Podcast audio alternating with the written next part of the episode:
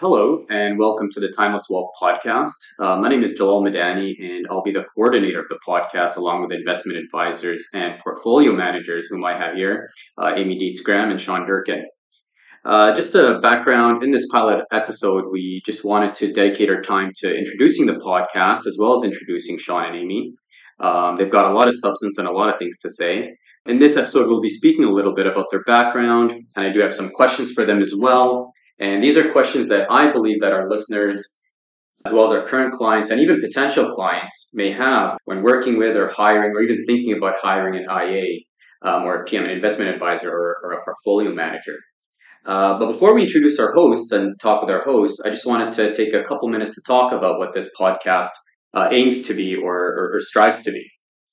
So the Timeless Wealth podcast, we have structured in a way where we're not only relaying um, boring certain information about the financial markets and the financial news. We, we can all agree that there's an abundance of those channels on YouTube, even in podcasts, so much of that.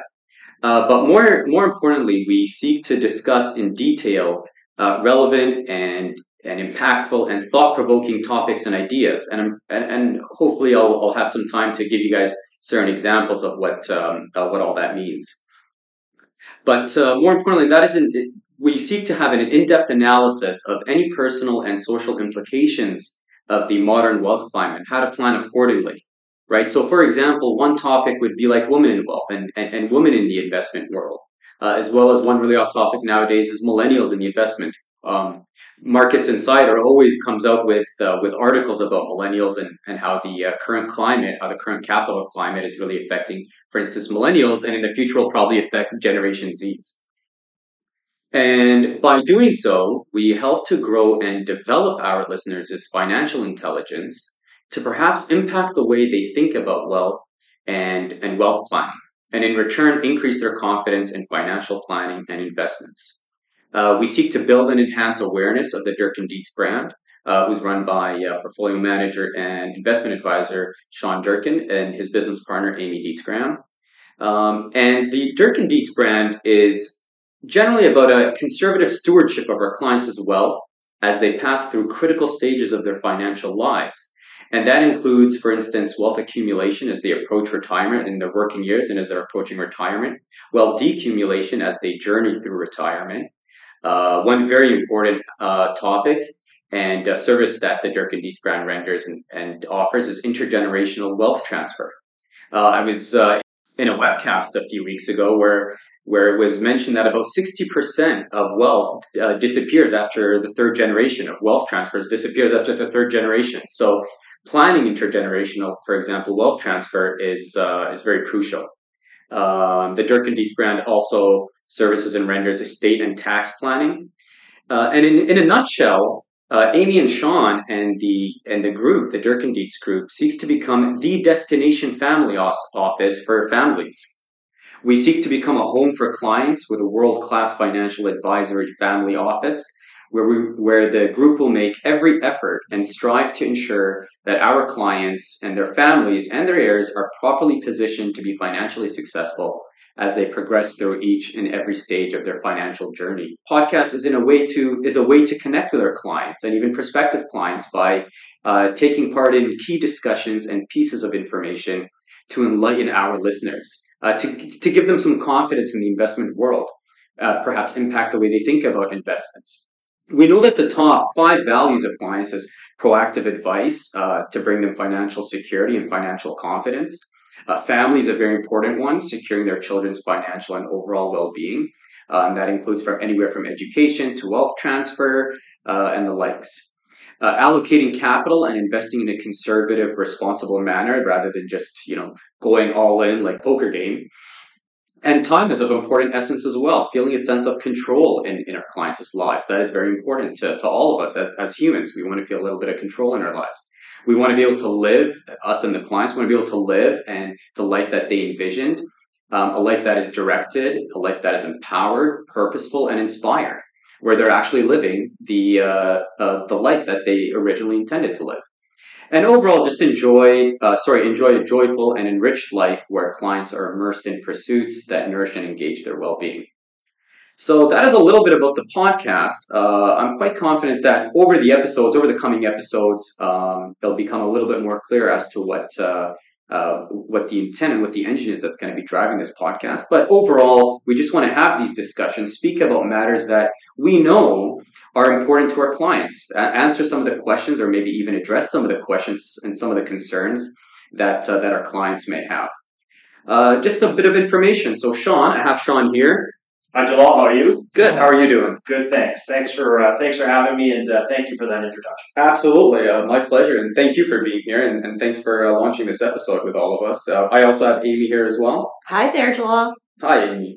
Uh, so, Sean, I just wanted to I wanted to dig into you a little bit. You hold a bachelor's degree in commerce from McMaster University, and you also hold an MBA from Dalhousie, correct? That's correct. Yes. Awesome. And and Sean, by the way, everyone is married to the love of his life, Rebecca, right? He's got two kids, uh, Kate, 18, and Will, 15. Sean is a baseball enthusiast and an NFL enthusiast, enthusiast as well. I think you have a uh, you have a jersey in your in your office, right? Baseball jersey. Yeah, it's a it's, a, it's a signed Roy Halladay jersey actually that I uh, I picked up at a, uh, a, charity auction for the Special Olympics uh, many years ago, and it's uh, especially given what happened with Roy a couple years ago, he yeah. was on time of death. Yeah, it's one of my cherished uh, possessions, and yeah, it's it's something that I look at. Why I got it actually was when Roy Halladay was at his peak he personified excellence in my mind. That he would go out and do things no other pitcher in the major leagues was doing. To give an example, uh, a complete game in today's Major League Baseball rarely happens. I think maybe there was maybe six or seven complete games across Major League Baseball the whole season amongst all pitchers. Yeah. Well, one year, and I believe it was 2006, Roy Halladay pitched more complete games than the rest of the American League. Wow. He was an innings he was an innings leader, strikeout leader. Uh, he won the Cy Young Award that year, one of two he would win in his career. And uh, so I would look at him, and, and, and that would inspire me to uh, to be excellent and, and, achieve work to achieve more than what I'd initially think. Because you know anyone who knows Roy Halladay, he was a, an elite pitcher, but he grew to be an elite pitcher. He wasn't he was, didn't start out Mm-hmm. Was actually relatively mediocre at pitching, but grew to become one of the best pitchers and ultimately ended up in the Hall of Fame. Well, that's a great attitude. Um, that's that's amazing. I did not know he would be, he was pretty much outdoing every player in the in the, in the major league. Did that's like many years too. So everyone, that's Sean. He also enjoys playing uh, volleyball. He uh, enjoys playing baseball, of course, and working out. And this is really interesting. He's found success in martial arts, currently working towards obtaining his third degree black belt. I don't even know there's degrees in black belts. Yeah, there's, there's 10 of them actually. There's 10 degrees in black belt. Uh, in, in our style, yes. It's uh, So so the style that I'm, working on right now is called Kempo. It originates uh, out of China. It's actually born of uh, over over centuries, it was born of defending rice paddies, believe it or not. And um, as a defending rice, what sir? So what would happen is in the uh, in the rice paddy fields, there is sometimes uh, you know, a bit of a Chinese feudal system. Yeah. And a lot of people or a lot of warring factions would try to take over the rice paddies of another province or or, or territory because rice is the, was the main source of food for, for Asia and in particular China. And so my style of uh, martial art was born of, of defending your rice paddy. Which, if you that, if not familiar, that's super cool. if you're not familiar, a rice paddy is uh, basically the, the, the, rice is kind of grown mm-hmm. in a bed of water that's about probably three or four feet deep. And so you can imagine you're trying to fend off three or four people in your rice paddy in, in water. water. So that whole so, so that entire style of martial arts was born out of that intent, pretty much. Uh, yep. And every martial art has a story behind it. For instance, um, you know, I have a brown belt in what's called Goju or Okinawan style karate, which is born of Japan and the Okinawan Islands. Mm-hmm. And it's more of a mountain fighting type style, very aggressive, mm-hmm. um, versus Kempo is more balanced, you know, and defensive in nature. Uh, and then also I have a blue belt in uh, Brazilian Jiu Jitsu as well, which again, in and of itself is different. He's really cool. You've got more. You've got more degrees in your in your black belts than than I've got degrees in general. uh, Sean, you hold a violent belief in, and a strong belief in detailed financial planning, uh, which you believe must be supported by careful portfolio management, designed only for clients to support them and their families in retirement. Uh, you hold the uh, the intuition that if we do, I'm guessing we you mean investment advisors and portfolio managers, if we do our job properly, the ultimate goal is to lead our clients to build multi-generational wealth for their families. And by multi-generational, you mean like inheritance as well, right? Like, okay, gotcha. Yes. Sean, I have a few questions for you if you don't mind. Sure. Um, you've had a very successful career uh, since you joined the investment world, I believe back in 98, right? 1998? Correct. Right?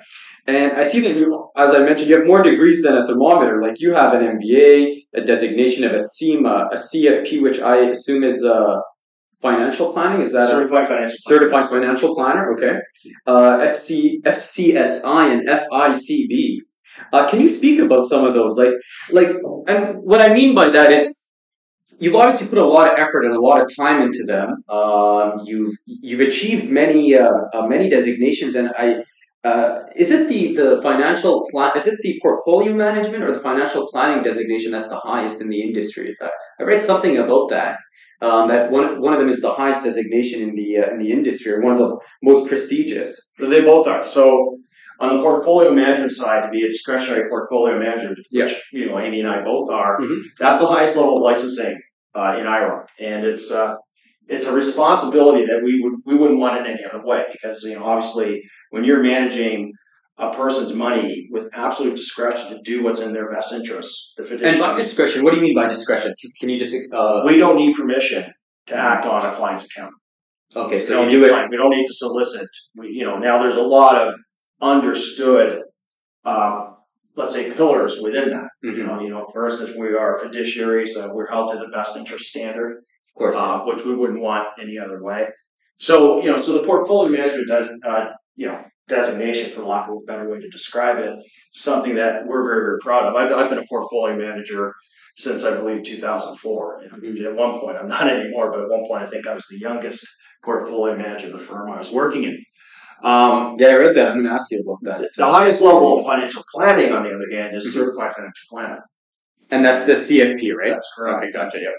And I guess you know I am asked from time to time why you know why I have so many designations. I think it's born of two things. One is I I, I, I had a real curiosity, an insatiable, uh, let's say, appetite to learn my craft, to Mhm. learn it well, learn it properly. Um, and I had the time when I was younger to do it. You know, I started. I'm guessing this was before you were married, before you had kids. well, I was During your- before I had kids. Before you had And, kids. uh, yeah. I was 26 years old when I when I started as an investment advisor, which led to this led to the second, you know, the second reason why I, I dived into learning as much as I could uh, around our profession is you have to somewhat front load credibility when you're young in this industry, and you don't have quite the experience that you gain over time. Mhm. And uh, that led led me, and you know, Amy by extension did, did a similar thing, you know, to basically building up credentials that you could point to that are industry recognized that would give clients in the early days the confidence to to uh, to work with you. Thank God they did because uh, um, most of them, the vast majority that we we worked with back in the early 2000s and the late 1990s, are still with us today, Wow. That's what near including my first client. about 20 years. Yep. more than 20 years. 24 years. 24 years. That, that's actually incredible. Just from just from hearing you uh, uh, you speak about that, uh, it sounds like you've got a lot of value to uh, uh, uh, to give to your you know to your clients. But I did want to specifically also ask you about your MBA. Tell me a little bit about that. What's the story behind that? Uh, that that was actually a really interesting time in my career because you know I really wanted to. It was one of those things I wanted to finish off my my uh, let's say graduate work. I Mhm. wanted to get it done, and, and at the time I was uh, I wrote my GMAT, did reasonably well on that, and got accepted to uh, you know the Ivey School of Business, which is Western University, the Kellogg School of International Business, York University. Um, and so forth. There was uh, I also got accepted to Queen's University as well. Wow. And I remember my manager at the time Queen and Western, you got accepted. Yes, That's, that's yeah. amazing. and and now that would have required uh, Western would have required me taking a sabbatical of a year. Uh, I think it was a year, maybe two years. Uh, this is going back about 12, 12 or 13 years ago, so I'm trying to remember. But, you know, the Queen's University would have required me taking two years off and so forth. And my branch manager at the time said, well, why, why would you do that? You know, why don't you put your hand up for uh, the MBA that was offered by the uh, the organization I was working with at the time? hmm And so I did, and uh, it was great because I did get accepted. I was the only person in uh, in my uh, let's say firm like firm silo to, to get accepted, and I got to meet all these different people from different aspects of uh, of the bank. and learned a lot. And it was uh, done part time over the span of four years. And uh, other than I, I have some dear friends and uh, still keep in contact with them, and uh, just learned an awful lot about how financial institutions work together and integrate, which is uh, a unique perspective relative to my colleagues in this industry. Um, I wanted to ask you earlier. You said something uh, along the lines of uh, that you still had your very first client that you had, and, and uh, Yeah. from uh, from what 24, 24, 25 years ago. Yeah. Uh, how did you manage to keep your like like these clients? Like, what was I I know in your um, uh, with your career at the bank, you started working with high net worth uh, individuals and high net worth clients early during your career, correct? Mhm. How did you manage to to to distinguish yourself amongst them? Um, in a, a you know in, in the financial world, and how did you manage to keep some of these clients for for, for 24, 25 years? That that's almost as old as I am. So Yes. you know, how, how did you do that? How did you manage to keep them for so long? Like, Well, I think, I think it, it continues today. I mean, that's something that's cornerstone to what Amy and I do. It's, Yeah. it's a strong, you know, you want you want to serve your client in a very sincere, um, honest way. You want to have a, a great deal of candor with them. You want to make sure that you're providing them the best guidance you possibly can, which speaks to again, you know, the experience side, but also the uh, the accreditation and, and education side. And by honesty, you also mean like the good news and the bad news as Yeah. well. Yeah, Right. uh, sometimes you, you, you want to be discussing with a client and, and telling them what, what they need to hear rather than what they want to hear uh, sometimes. Does um, does the topic of death come up to to that? Like some people, you know, they, I can only imagine. Like you know, mo- most people, maybe the vast majority of people, they don't want to think about you know their death and stuff like that. Uh, you know, for estate planning and and and, and wealth transfer. They actually do, Jalal, and they, they will talk about it. I mean, it's uh, especially as they get more, as they get older and more contemplative, they, Yeah. they start looking at those things. It's a reality. They understand it. I don't think anyone enjoys talking about it, but but it's something that they, they you know, our clients recognize needs to be looked at because what, what's happening with our clients is they're they've all they've all basically built up uh, a, a total net worth where they're worth more today than they ever been in their whole lives. Yeah. And uh, what was a somewhat of a foreign concept to them 20 years ago is very real today, which is they, they are actually applying multi generational wealth, and that uh, and that might be a topic of a future podcast where that Oh, 100%. is a whole a whole set of, of things to consider when uh, when you're in that fortunate situation. Awesome. Well, thanks, Sean. Uh, th- thanks for all that uh, that information about yourself. Um, definitely looking forward to having some uh, really cool discussions with you. Uh, on to Amy. Amy, so you are educated in actuarial sciences and financial economics. You got that right. yeah. So what is that? Like a triple major, double major? well, actually, I started off in actuarial sciences. Really thought, you know, I love math, and said, you know what, I think I want to be. You love math. Who loves math?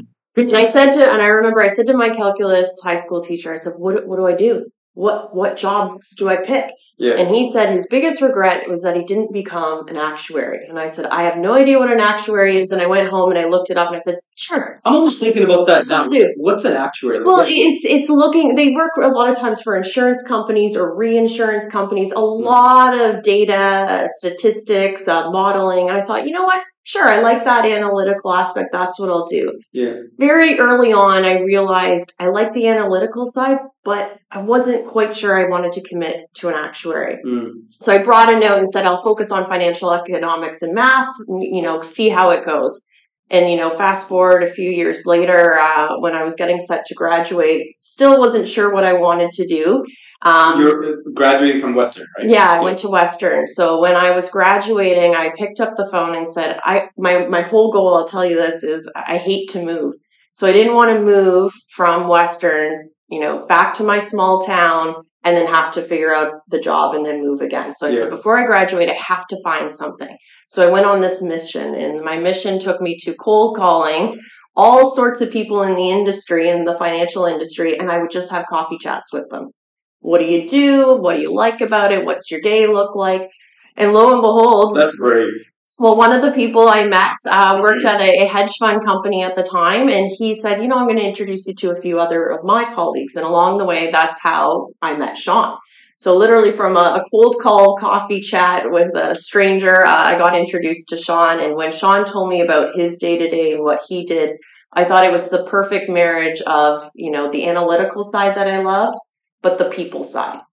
Uh, you want it to be more like personable. You, You you, want it. to have those connections. You got it. And, Yeah. and Sean might not tell you this, but he was a very early adopter of the financial planning. So it's very common now that advisors do financial planning. But back when I started 15 years ago, it wasn't that common. It was still more so just about the portfolio and not so much about the planning piece. They were kind of kept separate in Mhm. a lot of ways. I'm going to ask you about that. Uh, I don't know. If, I mean, I certainly probably don't have the biggest of uh, of or, or the clearest of understanding as to the difference. So I can only assume some of our listeners may may not uh, fully be able to differentiate between the two. So I'm definitely going to ask you about that.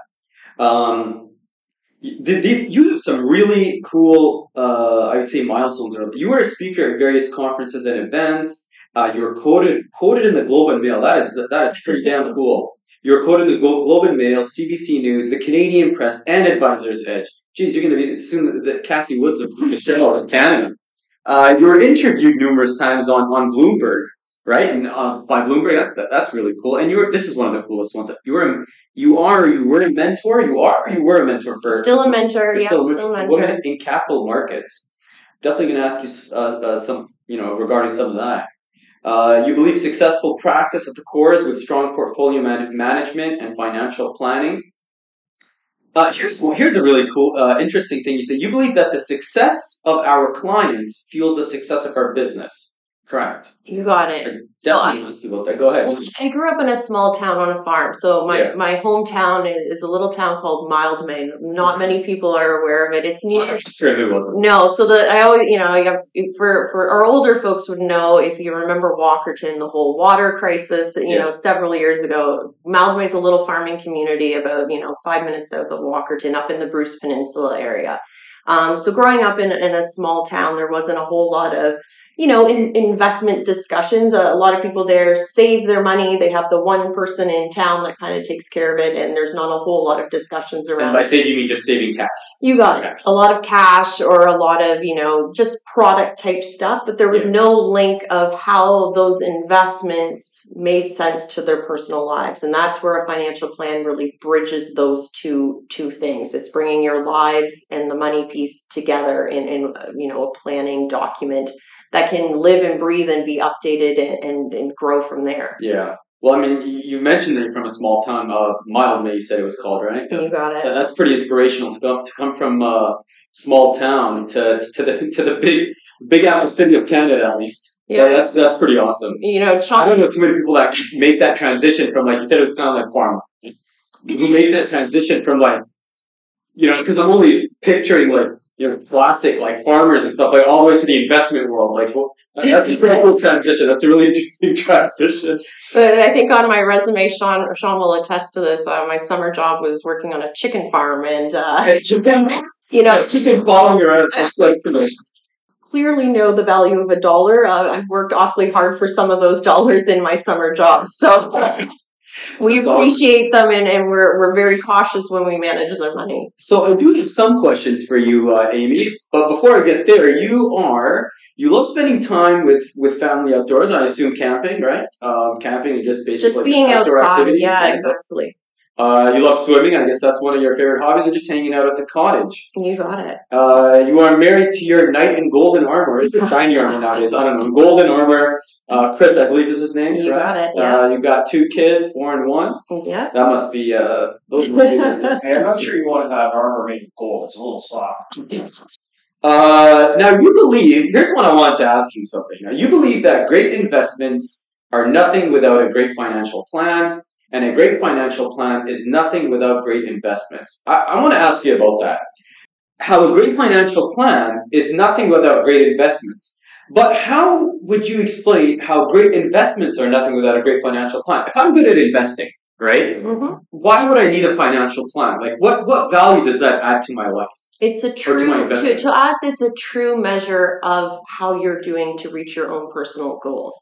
Oftentimes, we'll see clients to say, you know, I got X amount of rate of return compared to you know the TSX index or the S and P 500. Yeah. Those are all very interesting statistics, but not knowing how it relates to you personally is that a good number is it an adequate number is it do you have a shortfall depending on your lifestyle and what you're trying to achieve it's actually pretty meaningless So where a financial plan, again, it bridges that gap to say, okay, what rate of return do you personally need? Think of it as your personal benchmark Yeah.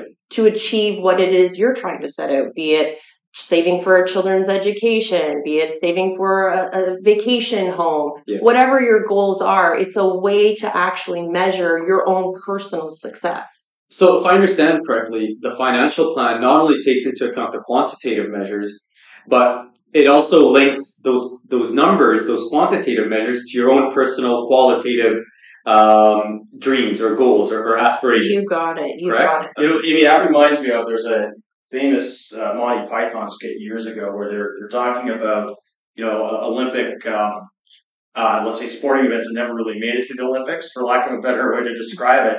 And one of the ones they talked about was the uh, the marathon for the directional challenge. And what it was that a whole bunch of people lined up at the starting line. Mm-hmm. The gun went off, and they all scattered in different directions. Yeah. It's quite hilarious. Yeah. Well, that's kind of like investing in a plan.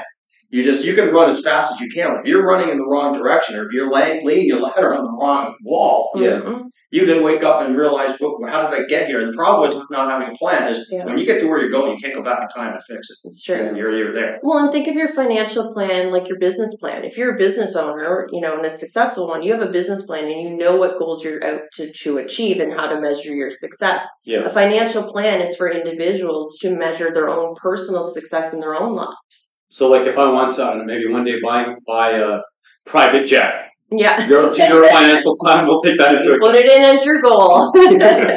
All right, cool. I got some questions for both of you guys.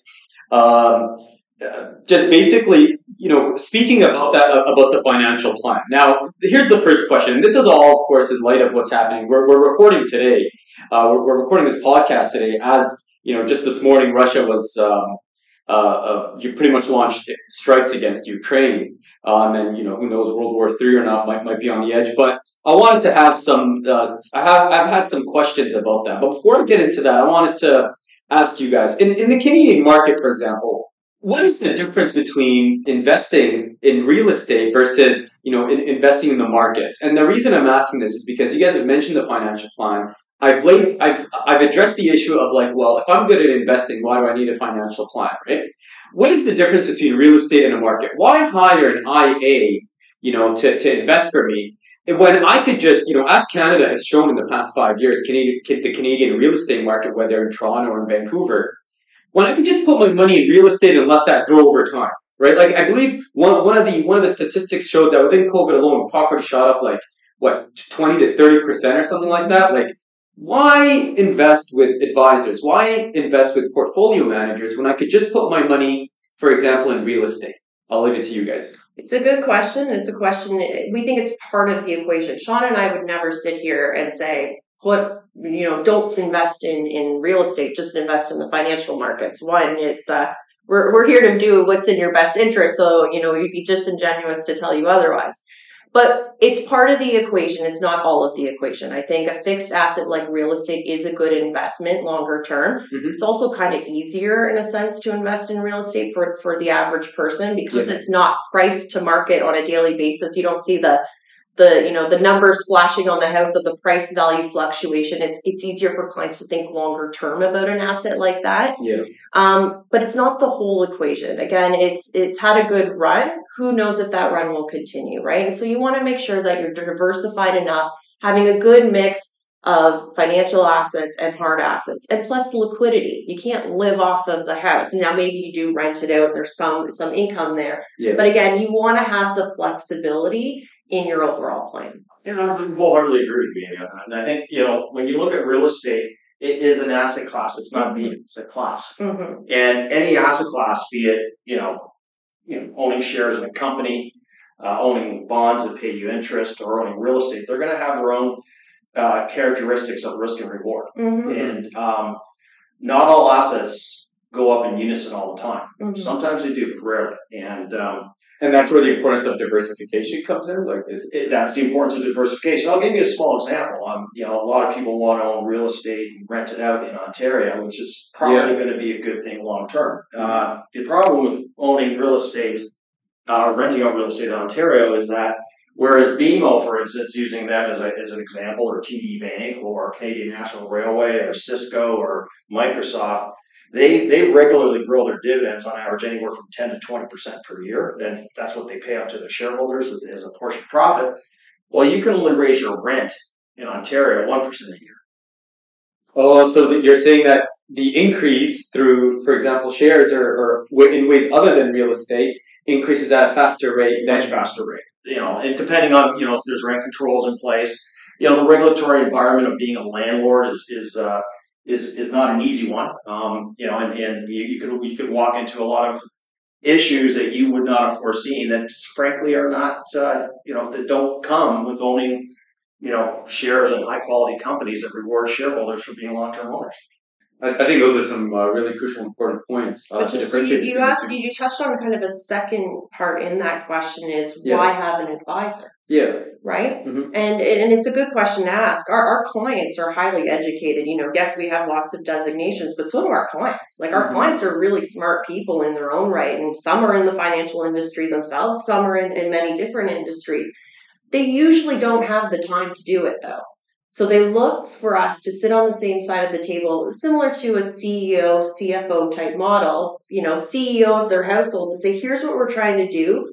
Here's our goals and what we're trying to achieve. And our job, Sean and I and, and the team, is to really run it on a day to day basis for them. Um, and then report into them on a regular basis to say, here's where we're at, here's where we need to make tweaks and changes, mm-hmm. and, you know, looking back at their plan ongoing. And, and, the other thing too is that when, when someone's working without guidance, um, mm-hmm. you know, a lot of being successful as an investor runs very counter to what makes you comfortable emotionally as mm-hmm. a person. Yeah, that's true. And it's very, very difficult to, to separate the two.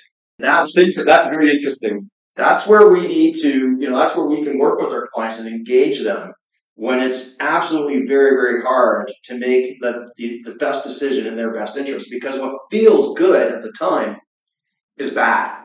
Mm. Well, you're, you're, you're definitely getting ahead of me here because I was actually going to ask you what would you want your, your, your clients or your listeners to know now about the investment world um, in light of what's happening right now between Russia and you know between Russia and Ukraine? Yeah. Like suppose I'm an investor. I'm going to be honest with you. Suppose I'm an investor and I have my money in the, in the market. I'm just going to want to pull out because mayhem looks like it's about to happen. You know, we all know. Who knows? Maybe some some of the presidents may want to drop start dropping nukes around. Right, that, that is just full blown. So, what, what would you tell uh, uh, your listeners? Like, what would you teach me if I was your client? Well, you know, it's funny. You, you know, the, the, to the investors that panic and sell of these kind of environments, there's some very savvy investors on the other side of the deal that are buying those companies up. Yeah. You know, Warren Buffett and Charlie Munger uh, jumped jumped to mind in that case. And and I mean, look, at the end of the day, and they actually famously said, Amy Lewis, that you know, when, when everyone's greedy, be fearful, mm-hmm. and when everyone's fearful, be greedy. Um, there's there's two things you want to do in this kind of circumstance because there's always going to be what, what I call the crisis du jour, and I'm not minimizing what's going on over there. I think uh, I think it's very concerning in the short run, and I think that mm-hmm. uh, I think that there will be a response and a, and a, rectification, but it could take some time to iron itself out. That said, um, the two things you want to do in this environment, assuming the following, right, Amy? Mm-hmm. Assuming you're properly diversified by asset class, you're properly diversified by industry, you're not speculating, mm-hmm. and you're properly diversified um, by geography. If all those things are in place, i.e., you're investing like an institution or a pension would invest, the second best thing you can do is ignore it. Do nothing. In other words, just let the storm pass. Like yeah, just ignore it. Um, you know, the fact that Ukraine's rolling or Russia's rolling in rolling tanks into Ukraine is not going to stop Microsoft from doing their day to day business, or Amazon, or Google, or Canadian or Railway, or TD Bank, etc. Yeah. The best thing you can do though is if you do have money available to invest, it's always, always, always better to invest when you're more nervous to do it. Well, it's always funny. better to invest when you're more nervous to do it. It's funny. So I'll give you an example. I was talking to a client yesterday, and a new client yeah. um, came into some cash, and we were talking about investing it. And we have this conversation all the time. And I said, we're going to have a conversation at some point in time. I don't know when it will happen. You know, the one thing I can predict is a crisis will always happen at some point. We just don't know what kind or for how long it'll last, but we know it will happen in the future. And I said, we're going to talk about investing. You're going to think we're crazy. It's not going to feel good because it's counterintuitive. You know, when it feels good, we're telling you to lean into that ex- experience as opposed to pull away from it. Mm-hmm. Um, and sure, sugar, you know, what happened uh, overnight? Uh, the client called me this morning. He said, I didn't know we'd be doing this on day one. And I said, Let's meet it. It's a real good one. Station. Um, and that again, happens a lot. it happens all the time. happens all the All time. the time. Um, So you guys are like that inside voice, reassuring the client that hey, you know what, it's bound to happen. But do you guys take that into account when you're creating your models, your, your whatever idea, the financial climate, or do you guys take it, these into account, like these issues into You account? model those You- sorts you ready scenarios. You, exactly. We know that crises will happen. We know that markets pull back. We know that we'll go through difficult times. You know, Yeah. 2008 was a real game changer for a lot of people. That one was a very deep crisis that lasted a longer period of time and it lasted about eight months. In the middle of it, it felt like it was going to last forever. But in hindsight, it was about an eight month period of, disruption.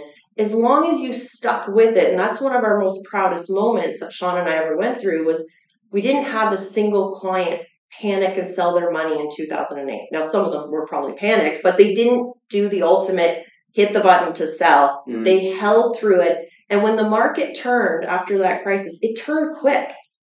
There was no way we could have timed it. There was no announcement saying crisis over. There was nothing. Nobody was waving a flag. It just turned. And if you weren't invested, you missed it. Mm-hmm. Now, some some people, some of our clients, um, you know, I was just on the phone with one of those clients uh, that did that did exactly this prior to Mhm. this podcast.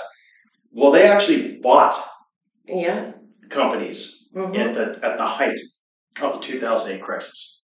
They bought companies at the height of the COVID market crash, Mhm. and that that's your opportunity. If you can flip your paradigm, and when you look at these kind of circumstances, now I have no idea. I think Jalal, you asked me earlier on, you know, could the market go lower? I have no clue. I mean, even if I gave you an answer, you know, I'd be talking of my rear end. Yeah.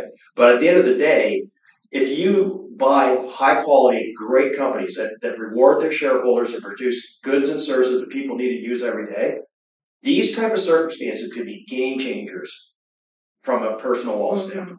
Mhm. Mm-hmm. Because when you're buying when everyone else is selling, when everyone, when there's a lot of fear, you'll journey up three years and be really happy that you did. And I'll tell you that you know we have a couple clients that in the, in the height of the financial crisis were buying TD Bank, Bank of Montreal, Bank of Nova Scotia at our recommendation, by the way, and they were getting dividend yields on those stocks north of 11, 12 percent. Mhm. Wow. Okay. Um, that would be equivalent today with dividend growth of those companies, somewhere in the neighborhood of 25% Mhm. cash on cash. Wow. And they were buying these stocks at $20 a share. Mhm. And now they made, like now, what, TD, like TD's at 103, 101. So you made literally 500% on your money in 12 years while clipping at time of purchase 10% plus per year. Mhm. Like, That's amazing. that's amazing. Okay. That's a career in and of itself. Like Well, to do it at the time was just absolutely gut wrenching. it takes a lot of bravery. So it sounds like you guys really ingrain your your clients with that resiliency against you know against these bumpy get against the bumpy road. Like Yeah, it's educating. It's It- educating. It's it's, but it's really educating the emotional response because everyone understands in hindsight that you know market corrections and and bear markets are actually great wealth creating Mhm. opportunities. Yeah. it doesn't feel like it at the time. Well, yeah, I was just gonna say that knowing something and feeling another thing are two complete things. Like it makes sense to buy in a bear market, you know, when everything's low and everything looks like the end of the world is coming, but it does feel like th- it's the wrong move to make sometimes, right? But if it, it's as you said, you know, if it's if, it, if you feel like it's the wrong move, it's probably the right move. But you, you also have to look at the flip side of it. I mean, you, you've been very good at describing this, but you, you know, when you're when you're investing for the economy, Warren Buffett talks about this all the time. He says, you know, bet on the United States. He's a big proponent of the S and P Mhm. 500. Yeah, But here's what you're making as a global investor. You're betting for the aggregate functioning of hundreds and hundreds of millions of people that are going to get up every day and try to make their lives better through going to work, feeding their family, Mhm.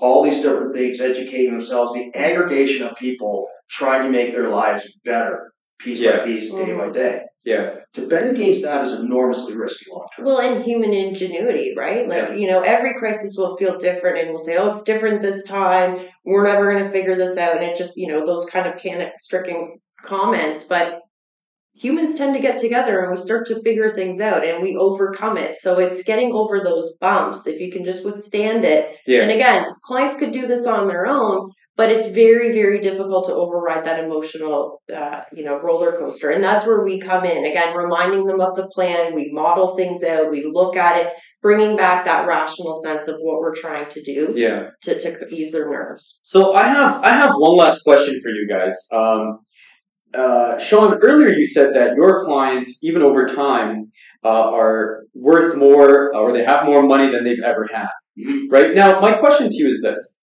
Let's assume I, you know, I have a successful career. I lead a successful career. Uh, I make, let's just say, three hundred thousand dollars a year. Let's get say I get taxed at hundred thousand. That's two hundred thousand dollars left. I spend a hundred thousand to live my life, and I'm saving a hundred thousand dollars a year. Mhm. Right after ten years, uh, that's a million dollars. So by default, I'm growing rich. By default, I'm worth more than at the initial uh, time frame of that ten year period. Right. Mhm. My question to you, as you know, to you and Amy as well as as investment advisors and financial planners and uh, portfolio managers, the hundred thousand dollars that I have that I'm saving every year, if I was to give it to you, that what value do you add after the ten years? What value did you add when by default I would have had a million dollars saving out hundred thousand dollars a year? I would have I'd have a million.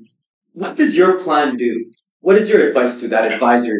So so we, we touched on a little bit on the portfolio management side. So investing that money, make sure it's compounding at a good rate of return to achieve your goals. But there's a lot of other things that we do day to day too. So the financial plan is not simply like here's your retirement, here's you know saving for your kids' education. There's a lot of other stuff. How tax efficient are you? Are you a person that's earning three hundred thousand? Are you incorporated? How have you set it up? What about your estate plan? Have you thought that through? How do you pass that money that you've saved on to your next generation? So on and so forth. So there's a lot of little planning pieces that we need to look at. Also, from an insurance perspective, Jalal, like when you look at setting this up, how do you want that money to to you know that's another asset class that we haven't really touched on is insurance. Looking at all of those different components, it's more than just the one portfolio that we're talking about. It's a lot of other moving pieces that's incorporated. So it's better than just saving hundred thousand dollars every year and putting putting it in my bank account, in my checking account. You got it. Yeah, and then if, let's say you save that million dollars over ten years. Well, Yeah. what you think is a million dollars today won't be a million dollars ten years from now.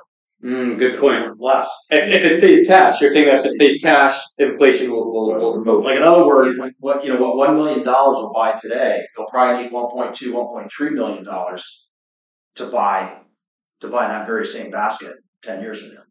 So technically, I would have lost two three hundred thousand dollars had I had I invested. it. It's it's not, not that much. I'm exaggerating to make a point, but you Just would have been you would have lost about like inflation. If inflation's running at two and a half percent per year, Yeah.